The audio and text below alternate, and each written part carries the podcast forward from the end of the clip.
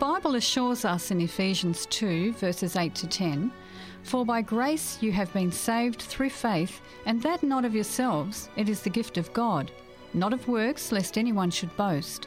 For we are his workmanship, created in Christ Jesus for good works, which God prepared beforehand that we should walk in them. Welcome to Faith to Faith. Here are your hosts, Etienne McClintock and Braden Enterman. Dear listener, greetings and a warm welcome. Thank you for tuning into the program again today. We're delighted to have your company, and just as we start, we just invite you to bow with us for a word of prayer. Gracious Father, our Creator, our Redeemer, and our Sustainer, we thank you for Jesus, our Lord and Savior, who gave Himself for us. We thank you, Father, for all the gifts that you've given us through Jesus, the gift of salvation and eternal life, but even the gift of faith that you've dealt to each one a measure of faith. And today, Father, as we discuss from your word how we can cultivate and grow our faith, we just pray for a rich blessing upon us and the listener out there as well. Fill us with your spirit. Lead us into all truth. Is our request and our prayer and our praise in Jesus Christ our Lord's name. Amen. Amen. Okay, well, let's start this program, and we want to look at something really interesting that is mentioned to the Thessalonians by Paul the Apostle. He makes a fascinating statement because quite often people say, well, look, my faith is very small. I don't have a big faith. Well, God has dealt to each one a measure of faith. We covered that in the last program. But is there a way, are we counseled to be able to, to grow our faith? Can we do something that makes our faith grow bigger and bigger? And also, if it does grow, does it grow sluggishly or does it actually, does it actually grow exponentially? So uh, this is what we want to unpack in this program today. Second Thessalonians chapter 1 and verse 3, we read the following we are bound to thank God always for you, brethren, as it is fitting, because your faith grows exceedingly, and the love of every one of you all abounds toward each other. This is a fascinating statement that he talks about the faith of those in Thessalonica, that their faith grows exceedingly.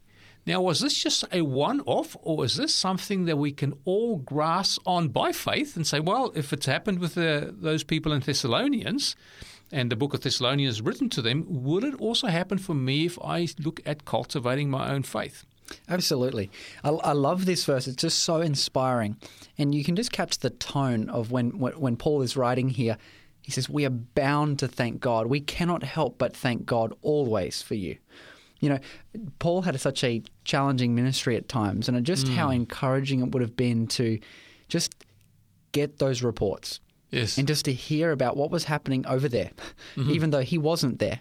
Um, he just realized that, that God was doing something, and he said, we, we just cannot help but be thankful for what's happening over in your neck of the woods. And he says, because your faith grows exceedingly. Yeah. And I think it's the point that you've you brought out there is that faith grows. That's you know, right. Faith is something that is designed to grow. It's not just a static um, something. It's it's something that is meant to grow and develop. And I love it. It says faith grows exceedingly. Mm. That, that, word exceedingly, like, what does that mean? It's it means huge amounts of it. There's an abundance of it. Yes, exponential growth. Mm, and I, I love the link here. It says and. So there's something else. Your faith grows exceedingly, and what always goes with faith and the love of every one of you all abounds toward each other. Okay, so as faith grows, obviously there's uh, something that is uh, accompanying it, and that is love. And it says that, you know, faith grows exceedingly, and then it talks about love abounding, and it abounds to each other. Mm. That is a beautiful thing. You know, Paul talks about, he says, uh, neither circumcision or uncircumcision avails anything, but faith working through love. So the real manifestation of genuine faith is the outflowing of love to one another and ultimately love to God as well. It's interesting when it talks about faith, it's always generally in the context of our relationship with God. It's our it describes our relationship with God. It's the trust that is being developed between us and God. Mm. As our faith grows, as our relationship with God deepens and becomes more intimate, what is the byproduct? We learn to love other people better. That's right.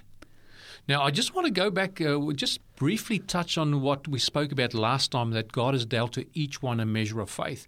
And in Romans chapter 10 and verse 6, it says, But the righteousness of faith speaks in this way. Remember last time we spoke about righteousness? Righteousness is actually uh, the law of God contains righteousness. And there's a little book called Mount of Blessing, and page 18 it says that love is righteousness. Paul hmm. says love is the fulfilling of the law. So, but the righteousness of faith, in other words, the godly love of faith speaks in this way: Do not say in your heart, "Who will ascend into heaven?" That is to bring Christ down, or "Who will descend into the abyss?" That is to bring Christ up from the dead. So we don't have to go and search for faith. You know, God has given each one a measure of faith. We've already discussed that. But it says, but what does it say? So, what does righteousness of faith say? It says that the word is near you, in your mouth. So, you'd have to go a long way to find it. God has already given each one a measure of faith, has put it in our mouth and then also in our heart. So, the faith and the heart go together. It's been put in our mouth, it's put in our heart, and that is, that is the word of faith which we preach. That if we confess with our mouth, so, in other words, if we want to grow faith, we are to confess faith, and that confession in itself will help cultivate and grow it. Confess with your mouth the Lord Jesus Christ and believe in your heart that God raised him from the dead, you will be saved. And then it says in verse 10 For with the heart one believes, so the heart work again, unto righteousness. So the heart and love go hand in hand. It's, it's, it's the seed of emotion. Unto righteousness, and with the mouth confession is made unto salvation. So that's a beautiful connection you've just placed there between faith and also the hard work that comes naturally with it. I think something very um, natural for us is um, when we're thinking about the, the church in Thessalonica, we go, you know, I wish I had that. I would really like my faith to be growing, not Yeah. just eh, not just cruising along like a snail, but I want my I want you know um, some things grow very very slow. We we want something we want to grow in our faith exceedingly, just like that Yes. church did. You know, there's a prayer that the um, it was a request. You could almost say it's a prayer. Um, the apostles said to Jesus in Luke chapter 17 and verse 5. It says, And the apostles said to the Lord, Increase our faith. Mm. Increase our faith.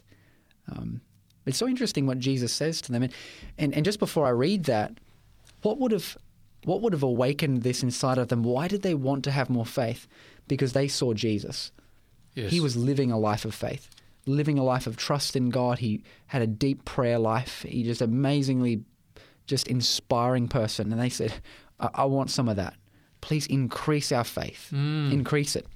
Um, and Jesus says in verse 6 if you have faith as a mustard seed, you can say to this mulberry tree, "Be plucked out by the, be plucked up by the roots, and be planted in the sea," and it would obey you.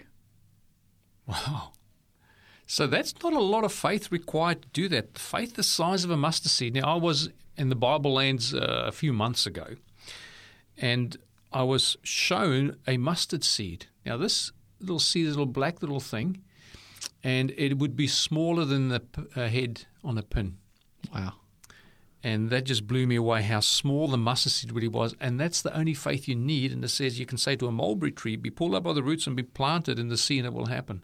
It's so interesting. We um just like the disciples, we go, Lord, I want more faith because we look at our lives and we look at the fruits of our life. We go, God, I need something more.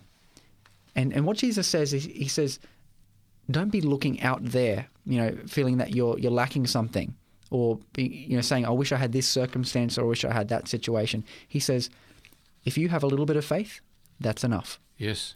a little bit of faith, that's enough.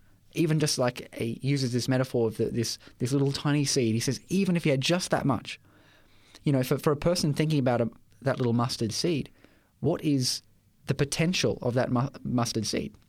It's a it's the tree, Yeah, and it becomes huge. Well, that is true. It, it does become big. And I, I want to read that out of Matthew chapter 13 and verse 31, where Jesus likens it to the kingdom of heaven. It says, In another parable he put forth to them, saying, The kingdom of heaven is like a mustard seed. So he's talked about, he's spoken about mustard seed being like faith. And if your faith was as small as that, you could do some wonderful things. But we know that faith comes by hearing and hearing the word of God. So the word of God said to you, go and tell this mulberry tree to go and uproot itself, plant itself in the ocean. And you say that to the tree by the word of God and by its power, that will happen. And how much faith do you need for that? Only a mustard seed's worth. That's incredible. so it says that the kingdom of heaven is like a mustard seed which a man took and sowed in his field, which indeed is the least of all the seeds. But when it is grown, it is greater than the herbs and becomes a tree, so that the birds of the air come and nest in its branches. So in the kingdom of heaven, faith that is the size of a mustard seed, the faith that's been deposited into our account when we entered this world, as we discussed in last week's program, that little seed will grow and it'll become bigger than the other herbs of the field. Matter of fact, it becomes so big that you can call it a tree. Yeah. And this will be a tree that's big enough that it can take some good birds, good sizable birds, to come and sit in it and nest in its branches. It becomes a haven. Mm. It becomes a haven in and a place of protection for, for animals and people and, and people as well. And it all just that one little seed. It's amazing we um if we saw things through, through the eyes of God, Yes. you know, we'd have a very different story to tell. I think so. When Jesus sees a seed, you know, I, I heard a preacher one time stand up and hold up um, an apple Mm. um, and another thing, and he said, "What do you see?" And people are calling out, "An apple," um, and then, and then you know, come on, what else? What else do you see? Uh, green. Yeah. What, what else do you see? Round. Wh- what else do you see? And then finally, someone actually, no one said. He eventually said, "You know what I see? I see an apple orchard. Mm. I see an apple orchard because the seeds inside of that apple planted grow trees, grow more apples, plant them, and next thing you've got just hundreds and hundreds of trees bearing just thousands and thousands of apples, Wow. all from this one apple. And, and, and God, when He looks at us, you know, if you were to hold up someone and say, "What do you see?" And we go, "Oh." You know, problems, annoying, um, Yes. not very good looking. We, we just we look at the outward of, of what someone is, and God says, when I look at this person, I see something very, very special. I see some great potential here. Mm. And and so when when God plants this this seed of faith in our in our lives, and the Bible says that everyone's been given this, it's enough. And He knows if that is not hindered, if that little tiny seed is not hindered, you know, not pulled out of the ground or not, you know, inhibited in any way, it's going to produce something of magnificence. Wow. You know, to see a massive that, that big tree after the mustard seed grows, Mm. like you look and you go, it's so hard for us to even fathom that it could come from a little seed like that. That is incredible. That a little seed like that will have everything packed within itself, given the right conditions, so the watering and the soil, it will grow to that massive tree. And so I guess bringing it back to that first um, verse in, in Thessalonians, faith growing exceedingly. Yes. Here we have this little little seed, this seed of faith growing exceedingly.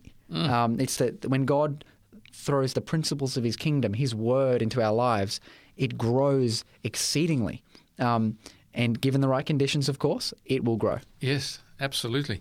You know that uh, parable of the mustard seed, where Jesus likes the kingdom of God to of heaven to a mustard seed. He also likens it to leaven, and it says another parable he spoke to them said, "The kingdom of heaven is like leaven, which a woman took and hid in three measures of meal till it was all leavened."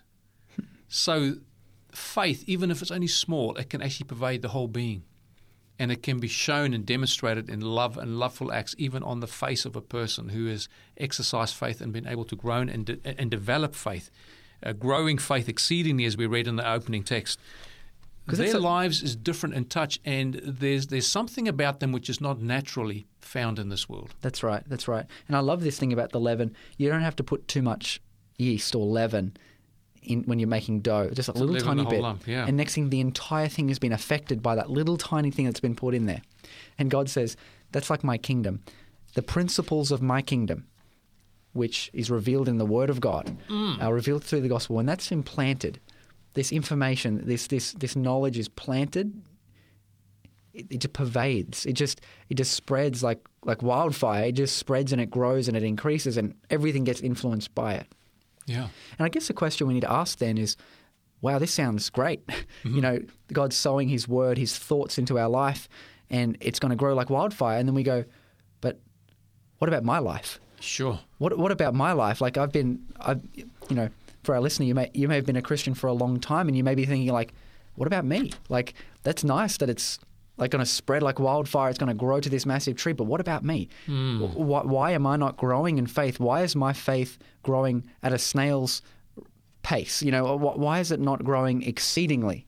Uh, You know, That's a good question, which brings us to another parable we should perhaps go and have a look at, and that's the one found in Luke. I mean, there's a Matthew chapter 13 as well, we've just come from, but I want to go to Luke because Luke uh, just adds some extra little words there just to make it simpler to understand.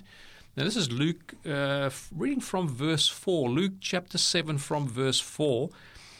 And then a great multitude had gathered, and they had come to him from every city. He spoke by a parable. A sower went out to sow his seed. And as he sowed, some fell by the wayside. Now, it's interesting, we just spoke about the mustard seed. Now, here's Jesus telling another parable about seed, mm. and we're going to learn a lot from that and what the seed represents. And it says, Some fell by the wayside, and it was trampled down, and the birds of the air devoured it. Some fell on rock, and as soon as it sprang up, it withered away because it lacked moisture and some fell among thorns, and the thorns sprang up with it and choked it. But others fell on good ground, sprang up, and yielded a crop a hundredfold. When he had said these things, he cried, He who has an ear, let him hear. Okay. So what does what does that mean? I mean, it's, a, it's, an interesting parable, and it makes sense in the agricultural sense that you know if you sow seed, you put it into good soil, and you get moisture onto it, it will germinate and start to grow. But there's some seed that doesn't actually fall in good soil. It falls by the wayside and it, you know, gets trampled on, and even the birds of the air, it doesn't obviously fall into the soil. Birds of the air come and they devour it. And then we've got another type of soil there, which is one with rock. And when it starts there, it germinates. There might be a little bit of dirt around. It germinates very quickly. And then, of course, uh, because of lack of moisture and it doesn't have a good root system, it withers and disappears. I, I believe that Jesus is sharing this parable, and it actually helps us, especially when we're asking that question. You know, like the, the faith growing exceedingly, this this little seed that becomes a massive tree. What about me? What, what, mm. Why why am I struggling to grow in faith? Why why am I struggling to grow in love for other people? What's inhibiting me? What Jesus shares here is his story about this, and he, he doesn't explain it just yet. Yes. In the next few verses, he does. But so far, we have this picture of a man going out there with this seed. Now, we're familiar with what this the power of a seed. It's yeah. it can produce a tree. It can produce you know um, wheat. It can produce all these amazing things just in this little tiny seed. Mm. And he's throwing it. Some of it lands on very hard, compacted earth that hasn't been turned over. It's yeah. like a path, and the birds come and eat it. And so that there's potential in the little seed um, that's been sown, and then it gets sown again um, and then it lands on rocky soil, and then it gets lands with the the the, um, the thorns as well. And so it also talks about the environment into which it's sown, so that there's power in the seed to create something, but there's competing elements. There's things that are actually threatening its growth. And once we identify what they are, and I believe this is why this parable is here, once we identify what is trying to stop our growth, mm then we can actually experience growth. Because once it lands on the good soil, the good soil, it increases a hundredfold. There we have our growing exceedingly abundantly. But depending into which environment, depending into which type of soil that seed is sown, will determine what the outcome is. Right. Okay. So let's look at the uh, explanation of this parable now, because Jesus said it's been given to them to know the mysteries of the kingdom of God, but for the rest, he just gives it in parables. But he explains the parable now, so it doesn't have to be a mystery to us exactly what that this parable means. We're in verse 11 of Luke chapter 8, and it says, Now the parable is this the seed is the word of God. Interesting. Now, yeah, it is fascinating because up till now we've been talking about this time and time again that faith comes by hearing and hearing the word of God. So here the seed represents the word of God, and that is what actually uh, our faith is based on. The, the seed is the word of God, and those by the wayside are the ones who hear. So they, they're not ignorant, they've heard the word. Then the devil comes and takes it away, takes the word out of their hearts, lest they should believe and be saved. Now, that's fascinating to me that the devil is going to work as fast and as quickly as he can to try and snatch that word away so they don't think about it, they don't meditate on it. He wants to take it out of their hearts because I it's hit their hearts. So there's been an impression, definitely. There's been an emotional impression in their hearts, but he doesn't want that to germinate, so he comes and takes it away.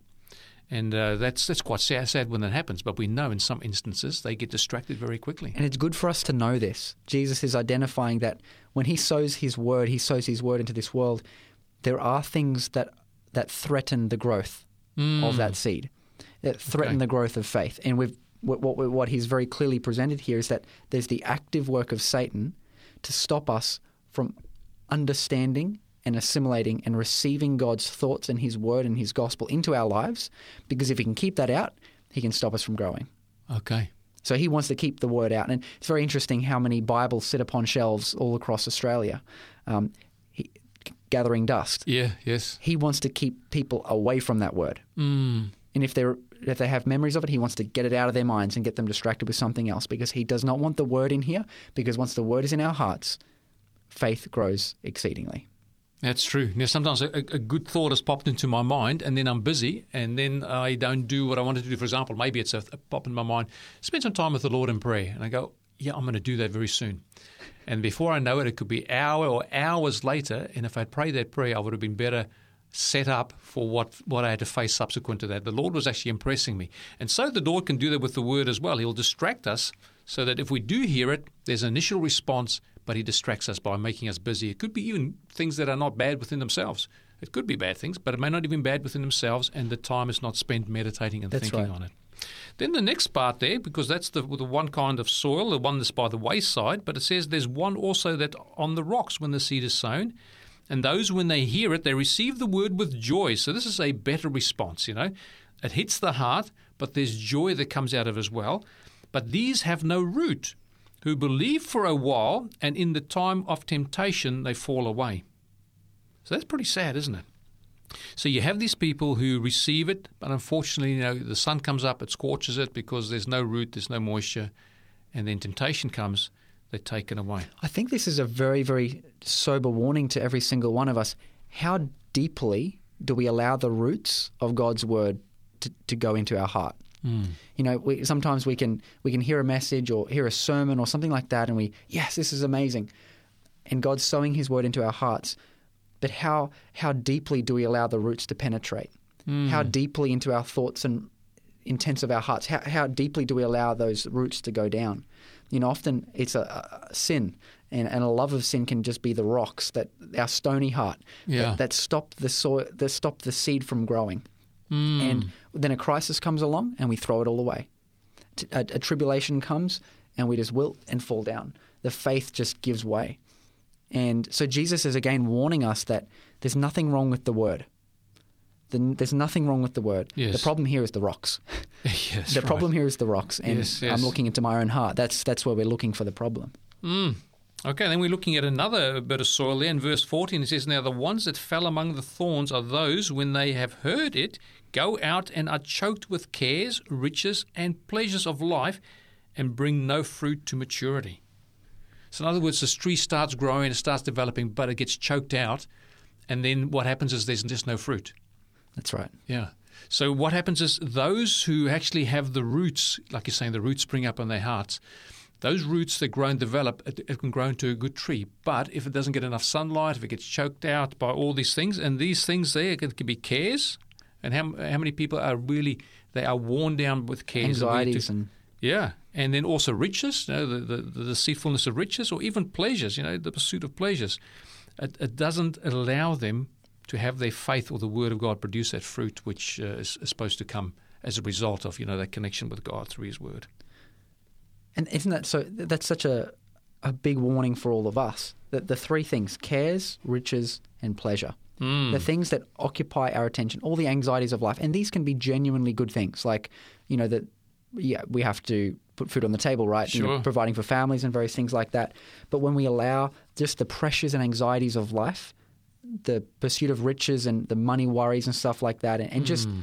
the, the, the the pursuit of pleasure, when we allow those things just to choke out the time, just to strangle the, the plant of faith that God is developing, and again, there's no fruit that grows. That's and, right. and so we have three categories here. We have the birds, the rocks, and the, the strangling thorns. Mm. And these are symbols of the active work of Satan, the submerged rocks of sin in our lives, Yes. um, and finally just life and circumstances. Mm. And the Bible, Jesus here very clearly points out that these three triangulate their efforts um, to to stop the growth of the seed. And we may be affected by any one of those, or maybe all of them. Yeah. But praise the Lord, there's one more soil type. Good, good. Because there's, there's good news coming. There's and good I- news. That's the one that I'm after as well. It says, But the ones, this is in verse 15 now of Luke chapter 8, but the ones that fell on the good ground are those who, having heard the word with a noble and good heart, keep it and bear fruit with patience.